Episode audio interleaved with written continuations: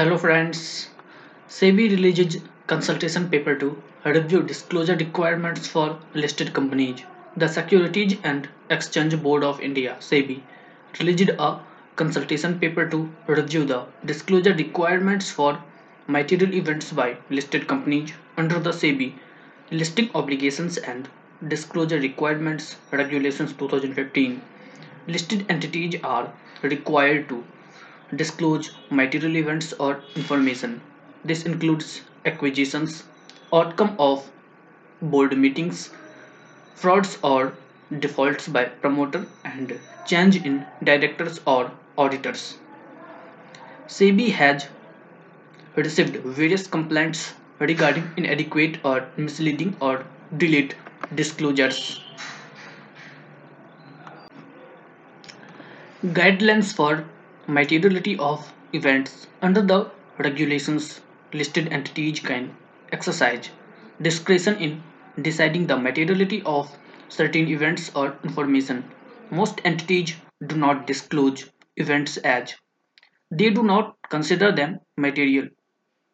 According to the proposal, listed entities shall disclose an event or information if its impact in terms of value exceeds first 2% of turnover, second 2% of net worth, or third 5% of 3-year average of profit or loss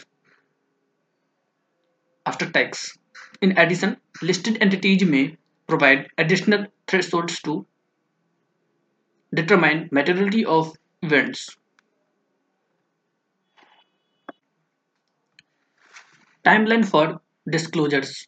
The 2015 regulations specify that events or information has to be disclosed within 24 hours of their occurrence. However, with the use of social media, information spreads at a fast pace. SEBI has proposed that the timeline for disclosure of material events will be reduced to 20 hours.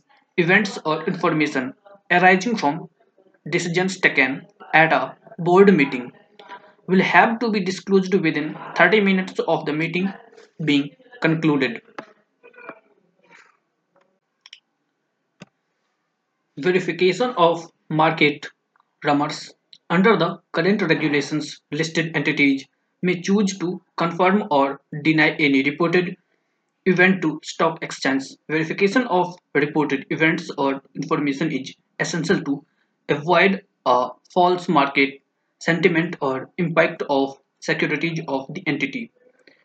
SEBI has proposed that the top 250 listed entities shall necessarily confirm or deny any event or information reported in the media.